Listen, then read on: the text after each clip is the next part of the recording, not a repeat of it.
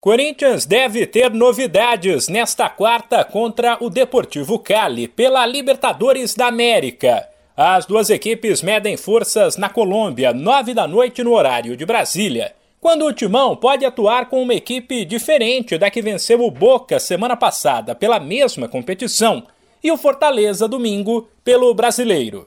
A escalação é guardada em segredo, mas pelo que se ouviu nos últimos dias, um provável Corinthians tem Cássio, Fagner, Gil, Raul Gustavo e Fábio Santos, do Queiroz, Maicon e Renato Augusto ou Juliano, e na frente Mantuan ou Roger Guedes, William e Jô. Ou seja, uma equipe com menos garotos e muitos atletas experientes para uma partida que promete ser complicada. Apesar das críticas de parte da torcida, que acha que ele deveria definir uma formação e insistir nela, o técnico Vitor Pereira entende que o Corinthians ainda é uma equipe em fase de ajuste e deixa claro que, com o calendário do Brasil, o rodízio de atletas é praticamente obrigatório. Eu, quando vim para cá, olhei para o calendário e percebi claramente que essa, o tempo, não ia ser, não jogava a meu favor. O tempo não joga a nosso favor. O tempo não joga a nosso favor. É porque a sequência de jogos, primeiro não fizemos pré-época não tivemos aquele tempo, sei lá, três semanas ou quatro, para começar a trabalhar e para começar a, a, a sistematizar o nosso, o nosso modelo de jogo.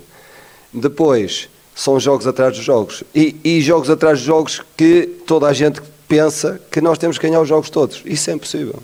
Isso é impossível. Nós vamos jogar com o Palmeiras. O Palmeiras tem dois anos e meio de trabalho. Nós temos temos pai três meses de trabalho, três meses de trabalho que não, não é trabalho, é, é, é preparar para o próximo jogo. O nosso trabalho é preparar o próximo jogo. Também nesta quarta às nove tem Always Red e Boca Juniors, em uma rodada que pode bagunçar totalmente o grupo.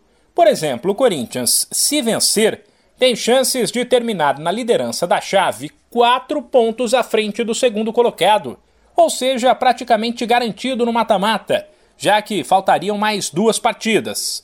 Mas se perder, o timão pode cair para a vice-lanterna. Ainda sobre a escalação, vale lembrar que Paulinho terá que passar por uma cirurgia após romper um ligamento do joelho e ficará fora do time por pelo menos seis meses. De São Paulo, Humberto Ferretti.